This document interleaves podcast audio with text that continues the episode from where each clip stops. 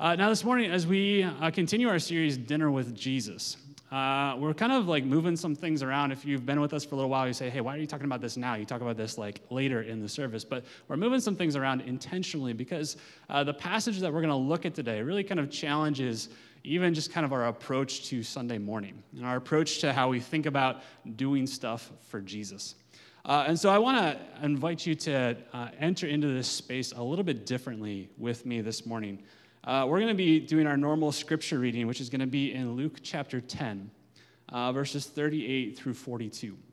Uh, it's going to be on the screen. There's only four verses. Uh, and so to kind of enter into this uh, with a little bit of a different posture, uh, I want you to do something with me. I want you to maybe like empty your hands for a second.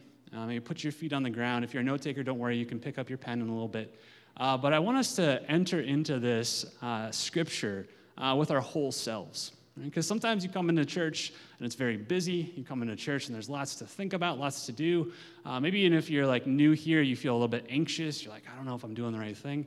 Uh, we want to enter into this scripture uh, with our full selves. And so, what I'm going to do, since it's only four verses, I'm actually going to read this twice. I'm going to read it slowly um, because I want you to kind of imagine that you're in the room as this is happening. I want you to kind of uh, feel and experience what the scripture is saying. That's what God's word actually wants us to do, is to enter into it uh, and experience it. And maybe even if you want to do this, if you've had enough coffee this morning, maybe even close your eyes uh, and listen to this.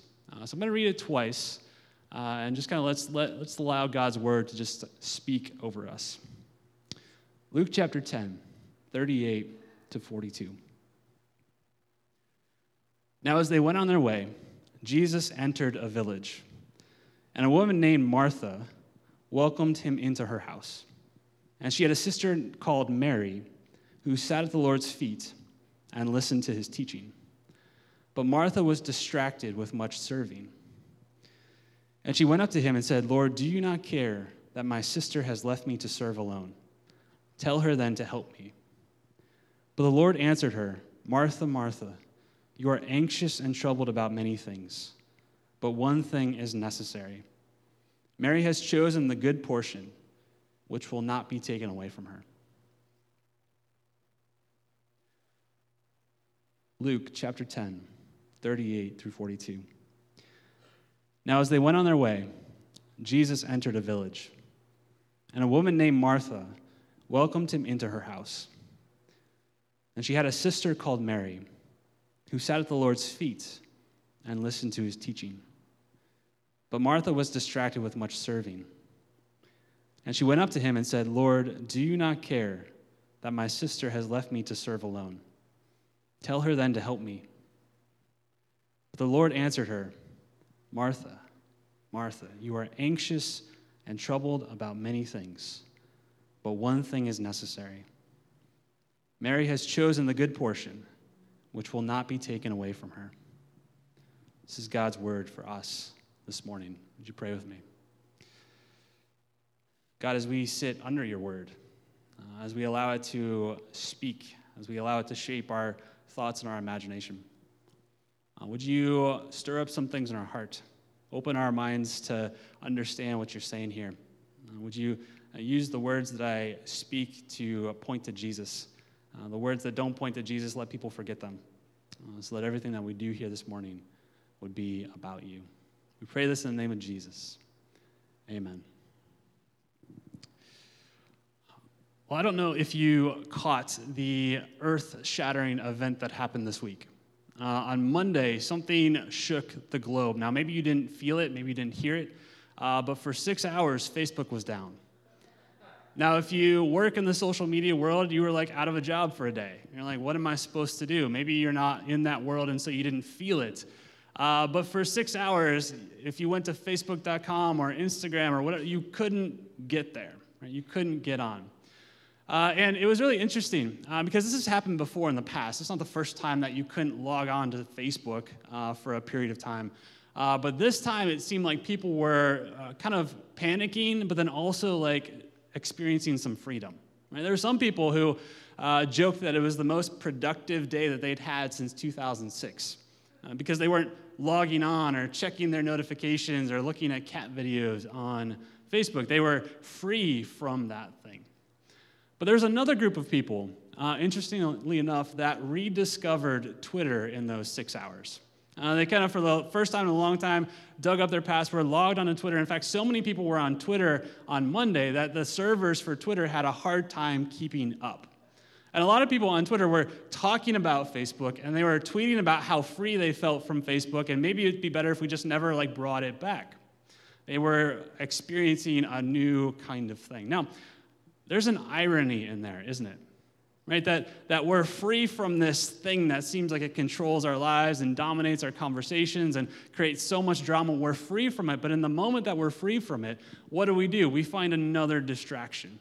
Right? We, we talk about how we're free from social media on another social media network. And see, I think that irony, I think, tells us something about ourselves.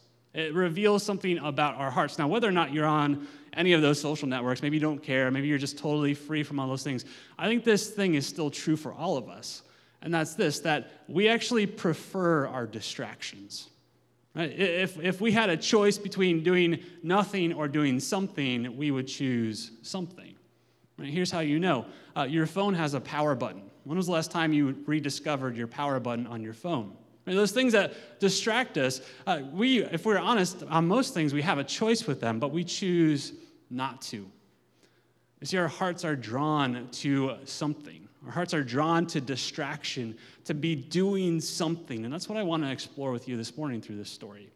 Is why is it that our hearts are so drawn to doing things rather than simply being?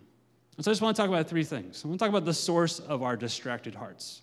Why is it that our hearts are so drawn to distraction? Second, I want to talk about the solution to our distracted hearts. The solution to our distracted hearts. And then third, the one thing that matters. The one thing that matters. So first, we talk about uh, why is it that we're drawn to these distractions, right? Whether or not it's social media for you, the reality is that we would choose to do something rather than doing nothing. And I think the reason why is this, is because as long as we're doing something, Right? We prefer doing over being, simply being, because when we are just not doing anything, we're forced to confront reality. Right? We're forced to, in that moment, when I don't have something to do, when I'm not distracted by something, all of a sudden it's like you realize that you exist. Right? Oh, I'm here. And, and now when you're in that space where you have nothing to do, right, bigger questions sort of creep into your mind. A couple weeks ago, I was in a waiting room and I had left my phone at home. And it was kind of this weird moment where like I was like scratching in my pocket. I'm like, there has to be something there. I, I need this distraction. And, and, when I didn't have it, it was kind of like I started asking bigger questions about my life. Like, what am I doing here? Is, is my life making a difference? Right? Distractions keep us from kind of asking those scarier, bigger questions. And so we would rather do something or be distracted by something than sit and be, because when we are just simply being, we have to ask some deeper, harder questions about life. And so we choose distraction because it's easier. We choose busyness because it's easier, because I don't have to ask those bigger questions. And, and then we can sort of deny reality, right? Or we don't have to face reality. Right? Like, uh, if you've ever been in a relationship, whether it's romantic or just like a roommate or a friend, and you get into sort of an argument or things get a little icy or things get a little awkward, uh, rather than facing the reality of your relationship, it's a whole lot easier to turn on Netflix and watch a show together. Right? You don't have to talk about it, right? You can just watch this thing, and, and it sort of allows us to deny the reality of our relationship.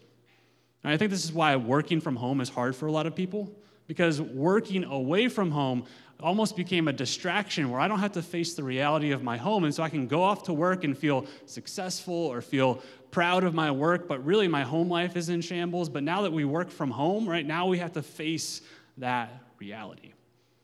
Uh, if you're an empty nester, you and your spouse, your partner raised kids for 18 years, and then there's that moment where they all leave home, and what are you left with?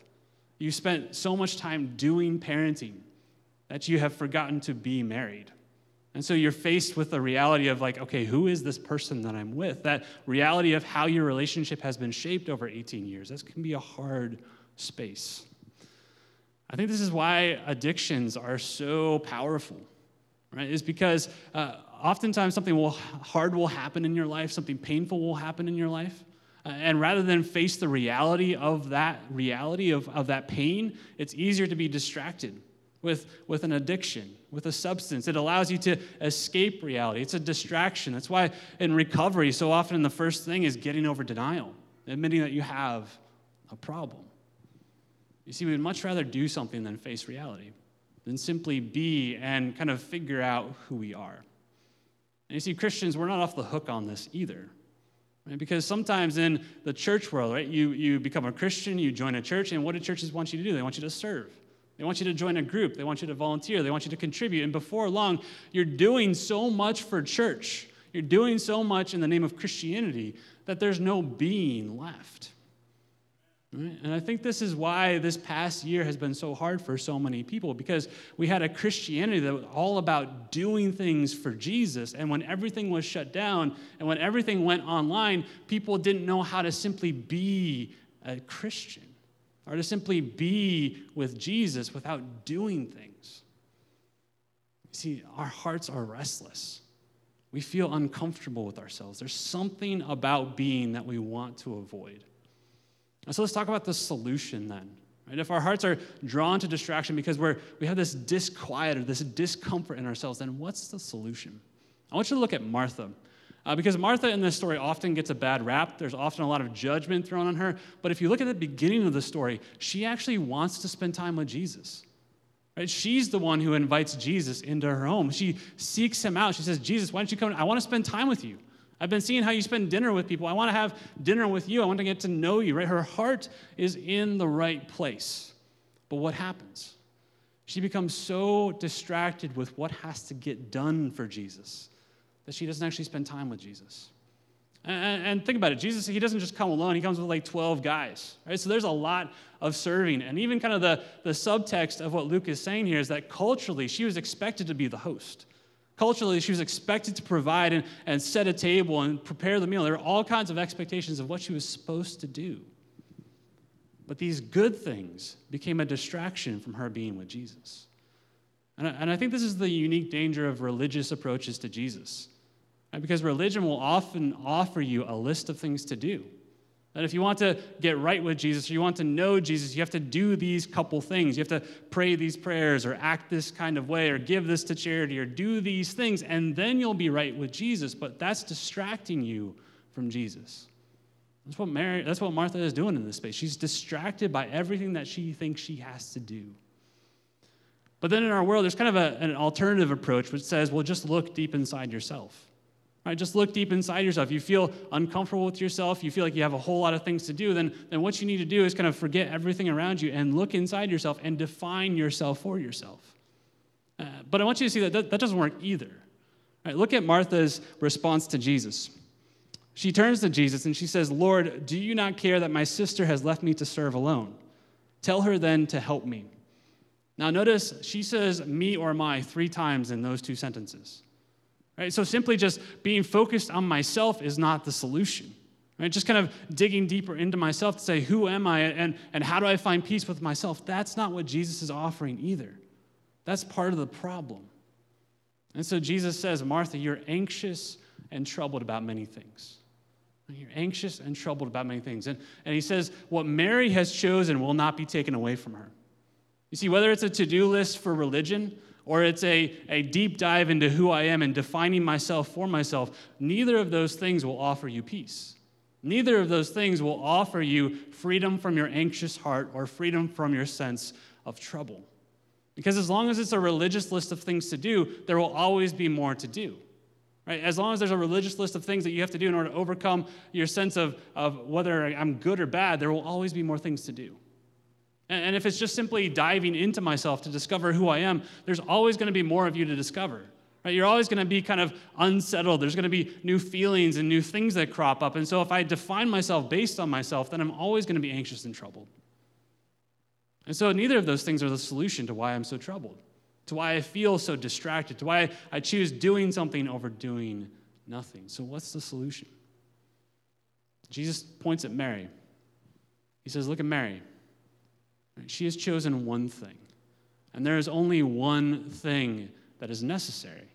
There's only one thing that is required, only one thing that is needed. So if you are tired of the to do list, If you are tired of constantly having to define yourself based on yourself and figure out who you are to tell other people who you are, if you are tired of that, Jesus says there's only one thing. And what is that one thing? That one thing is to look at Jesus. That one thing is to sit at his feet.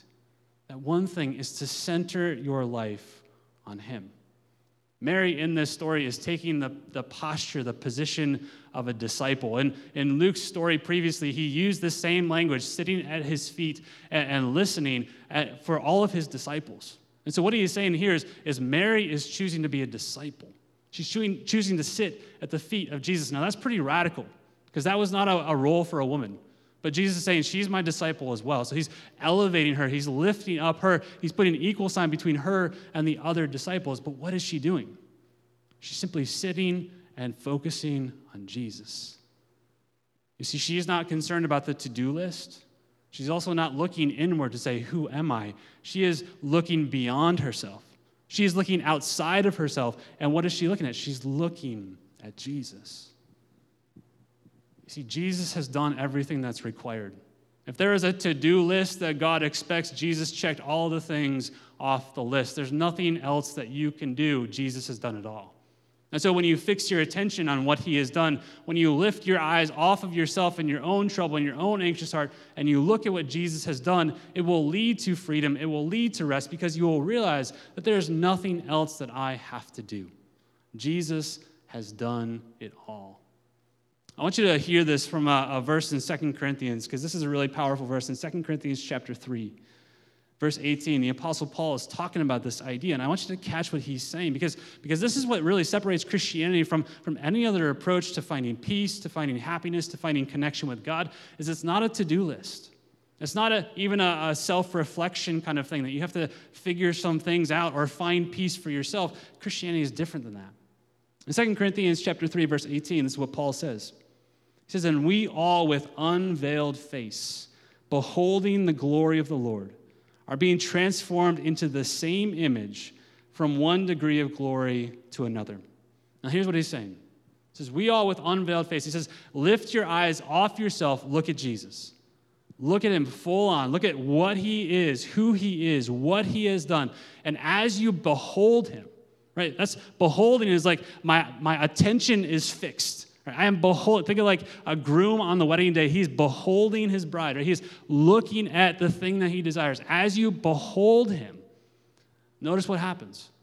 You are being transformed. That's a passive verb. That's not, he's not saying, behold Jesus and then seek your transformation. He says, as you behold Jesus, you will be transformed. You see, the way of Christianity, the way of being a disciple of Jesus, is not about doing a whole bunch of things. It's not about activity and, and making yourself right by all of your actions. It's not even about looking inside yourself. It's about getting over yourself and fixing your attention on what Jesus has done. And when Jesus was on the cross, what did he say? It is finished. There's no more to do list. There's no more self examination that you have to do in order to figure out how do I find peace in the world. Jesus has made peace for you on the cross. That the disquiet that you feel in yourself, this question of am I, am I worthy? Am I good? Am I doing the right things? Jesus has answered all those things on the cross. He said, It is finished, it is done. And so when you fix your eyes on Jesus, when you behold what he has done, this is really what it means to be a Christian is to say, okay, I have this list of things that I've done wrong. Right? I have this list of things that I've done good, but neither of those things count. Jesus has done the only thing that's required. And so I lift my eyes off myself and I trust in what he has done. You see, the heart of being a disciple of Jesus, uh, of trusting Jesus, the heart of being a Christian, it's not about doing things for Jesus. It's about being with Jesus, beholding Jesus, making him the center of your heart, the center of your attention, the center of your identity.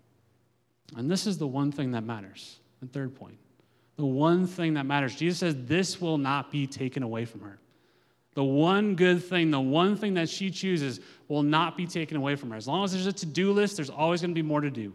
As long as it's based on kind of my self identity and figuring out who I am and deciding that for myself, there's always going to be uncertainty in there. But when you fix your eyes on Jesus, the one thing that is required is done. And so you can finally, truly rest at his feet. And the more that you behold him, the more that you gaze at him, the more that you tell yourself over and over and over again what he has done for you, the more freedom and rest you'll find. Because he has already done everything that's required. This is the one thing that is required. This is really important because it could be easy to think, okay, I do Christian things, and therefore I'm a Christian. Right? I go to church, and therefore I'm a Christian. Uh, I, I, read my Bible, and therefore I'm a Christian. I, I give to charity, therefore I'm a Christian. But that's not what Jesus says. Those are all distractions from the heart of what it means to be a Christian. And so if you're here, maybe you're figuring out what that word means, Christian. Maybe you're rediscovering what that word Christian means. I don't miss the heart of it. It's not about doing things, it's about being with Jesus, trusting what he's done for you. But, Christian, let me ask you this Have you been so busy doing things for Jesus that you've forgotten to spend time with Jesus? Have you been so busy doing things for Jesus that you have forgotten to spend time with Jesus? Right? Let, us be honest, like we're not immune to this here at our church because if you join our church family, we, we ask you to serve. And then we have a group that you can connect in. And, and, maybe even this Sunday morning you came in and said, okay, I got a role I got to serve in. And, and, it was a long week. And so you come in and you fill your, fulfill your serve duty and, and you're kind of in service. And now you're going to leave and there's more things to do. But have you spent time with Jesus? Simply being with him. Now, what does that mean to be with Jesus? How do I do that, right? Like Mary could sit at his feet and he was right there. But, but as last time I checked, I haven't been able to like sit at the feet of Jesus and he's right there. Right? So how do I actually do that? How do I spend time with Jesus? I want to give you three things. Uh, but here's the caution. When I give you three things, these are not three to dos. Right? If you approach them as to dos, you're negating the whole point. And this is uh, this part of the sermon is for me because I am Martha. I, am always doing things. I get restless. I, I feel like if I have like half an hour of nothing, I have to go do something or break something so I can fix it. I need to do something. And so when we talk about these three, these are three things that have been transformative in my life from time to time. Uh, and, and, as I've been working on this sermon, right, this sermon has been working on me, uh, has been telling me, hey, you need to stop. You need to listen. You need to be silent. You need to be still because I was so caught up in the doing of this. And so I want to just give you three phrases, three habits that you can weave into your day or your week or your life that will help you be with Jesus, but they are not checklist things. They are not to do things. And the moment that they become to do things, you're distracted. And so let me just give you three things that you can do. These kind of grow in uh, the amount of time or the amount of intentionality, the amount of focus. So the first thing is this silence. Silence. Right? Silence is uncomfortable. Right? Even in just those couple seconds, people were looking up, like, what happened? Did he just pass out on stage? Silence.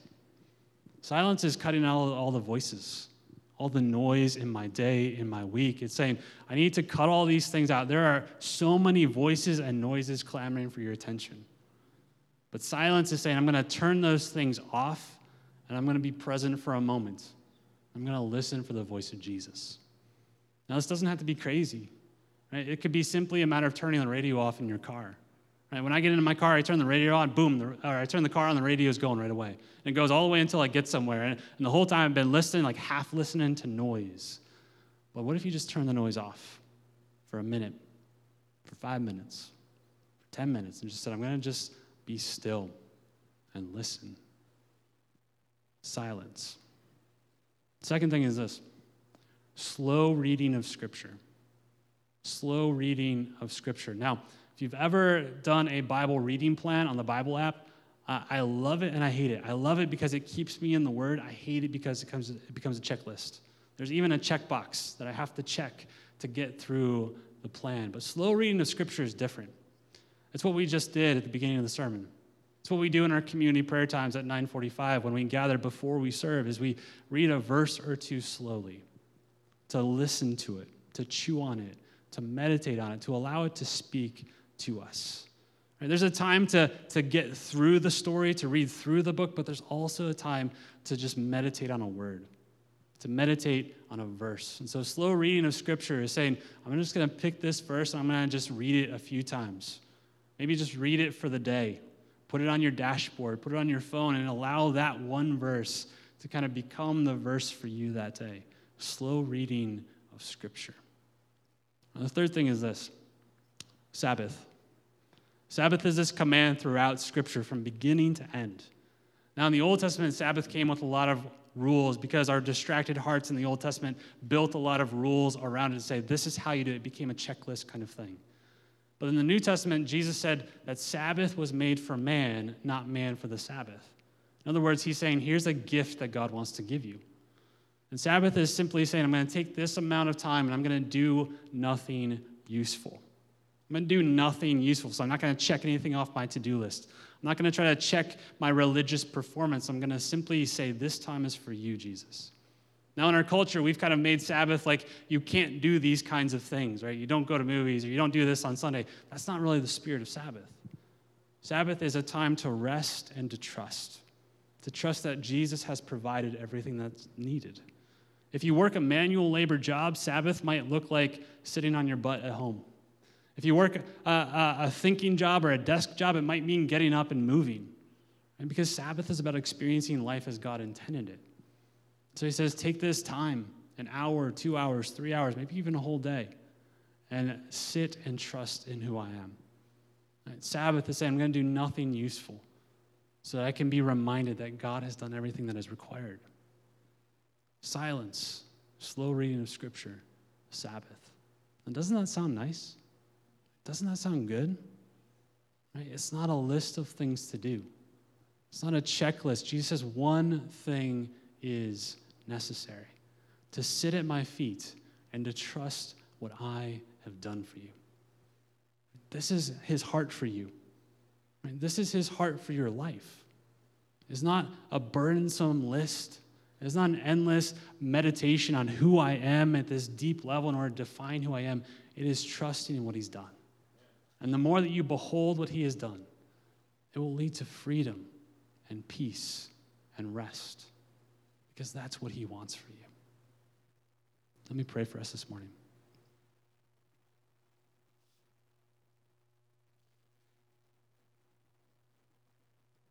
Jesus, we are here because of what you have done for us. You said, It is finished. God, so often we don't trust those words. So often we put an asterisk there and say, but there's more to be done. Father, forgive us for the ways in which our hearts are distracted, in which we chase after all these things because we aren't willing to simply be. Now, for the one who's here this morning who maybe doesn't know you or is, or is maybe rediscovering you, and they're tired of the checklist, they're tired of always having to figure out who they are for themselves. Jesus, would you be the center? Would you invite them to rest in what you have done, that you have forgiven their sins, you have paid the price for everything, that everything is done, and what is simply required is to trust you. And Father, we ask for your forgiveness for the ways in which we are distracted by much serving, distracted by all the things that it seems like we have to do, but there's only one thing necessary. So this morning, Father, would you draw us into that space of rest at your feet?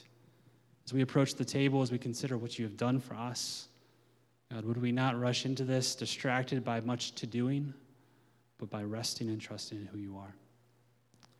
It's the name of Jesus that we pray these things. Amen.